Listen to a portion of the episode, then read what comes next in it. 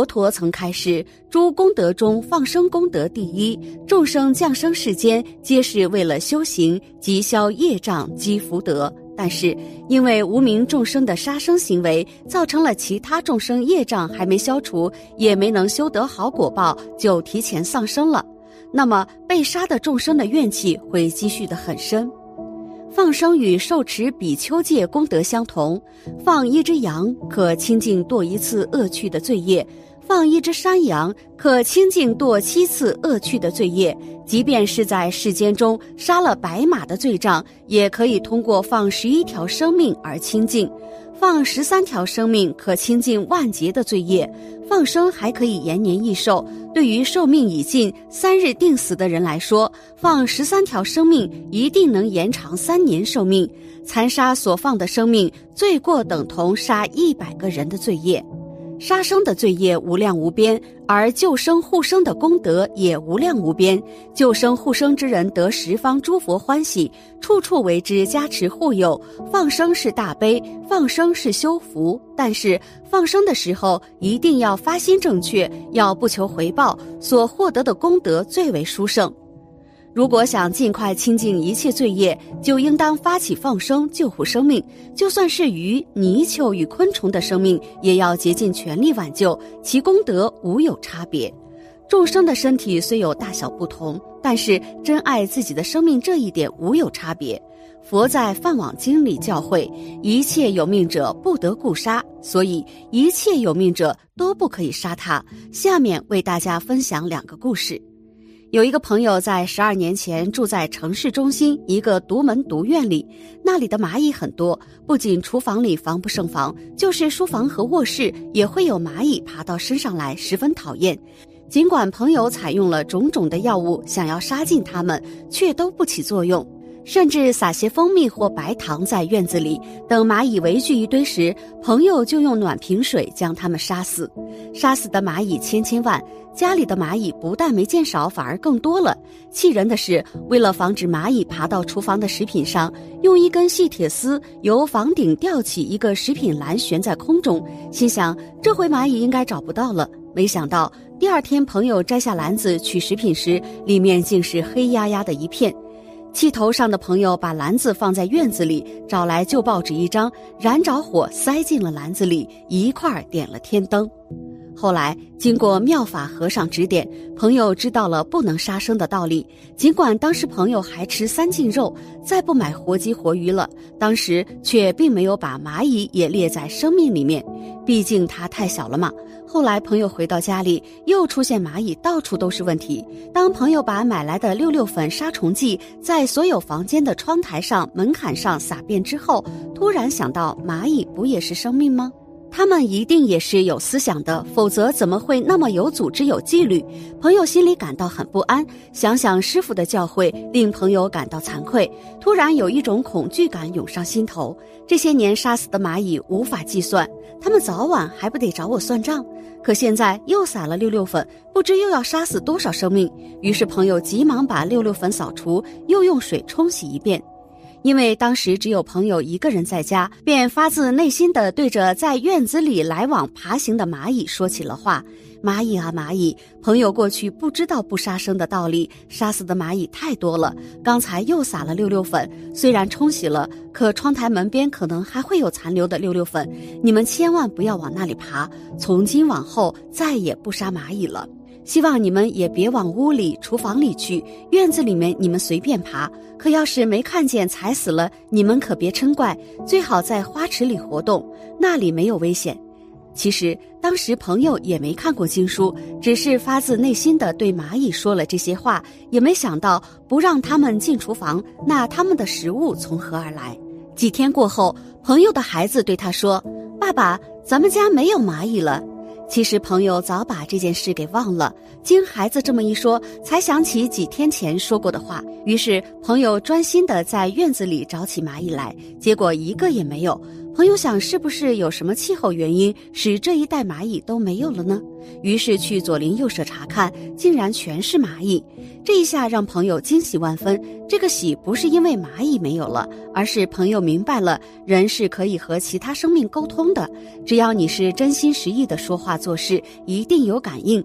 当时如果每天在花池里撒上一点食物的碎渣，就给了蚂蚁活命的粮食。可是朋友不懂，又请求蚂蚁不要去厨房，那他们只好搬家了。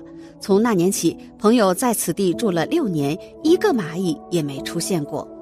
有些人家里会经常出现蟑螂、蚊子等等小生灵，那是因为以前没有平等心，没有慈悲心，杀害的小生灵太多，业力的感召，这些小生灵才会来讨债，这是造恶的果报。那该怎么办呢？这时候我们应该诚心向小生灵们忏悔，希望能够化解之间的怨缘。一焚香合十恭敬的忏悔。蟑螂菩萨、蚊子菩萨，我的法号是这里是我生活的家。以前我没有平等心，没有慈悲心，伤害了你们。现在我愿将念经持咒等等所有的功德回向给你们，增长功德本力。希望你们能早日脱下业报的色身，早日出离六道苦海，往生极乐净土。二、坚持开示，除了忏悔，还需要坚持开示一段时间。在印光法师文钞三编中有提及到不伤害虫蚁而使虫蚁远离的妙法，建议持诵《金刚经》《大悲咒》《准提咒》《心经》《往生咒》都可以，然后将功德回向给小生灵。一段时间后，就会发现家里的小生灵会少了很多。可是，在这段时间内，还是担心走路或清洁的时候会伤害到小生灵，怎么办呢？定弘法师曾开示。在沙弥律仪中有一道偈子：“从朝银旦直至暮，一切众生自回护。若于足下丧身形，愿如及时生净土。”这首偈子每天下床之前念一遍，发自真诚心去念，这样就不会无意伤到无辜的小生灵了。其实每个家都会有这些小生灵，我们不要讨厌他们，要好好发心，宽容一点。吃东西的时候也给他们一点，他们自然会离开。如果心里讨厌的不得了，却在嘴上花言巧语，那肯定不管用。面对一切违缘障碍也一样，要有一颗真正的慈悲心，才能解决问题，才能遣除障碍，才能去除违缘，才能圆满布施波罗蜜多。若是发心不清净的话，是不可能得到这些功德的。所谓救人一命胜造七级浮屠，每一条生命都是平等珍贵的。若能救一众生，功德已无量无边，更何况救众多生命？所以放生即是积最大的福，行最大的善。佛教放生的对象就是看到有生命的众生，当他们被擒、被抓、被关、被杀，只要看见物命危急受困、惊惶失措，在千钧一发之际发慈悲心，出钱出力予以救赎，带到适当的地点为其皈依念佛，并予以释放，使其重拾生机。放生最关键的是慈悲心，用放生的慈悲之心唤起人们珍爱生命的善心，践行佛菩萨的教诲，对众生发起无缘大慈、同体大悲的慈悲救护之心。不仅自己放生，还要劝人不要杀生，多行放生。见到别人放生，要随喜赞叹。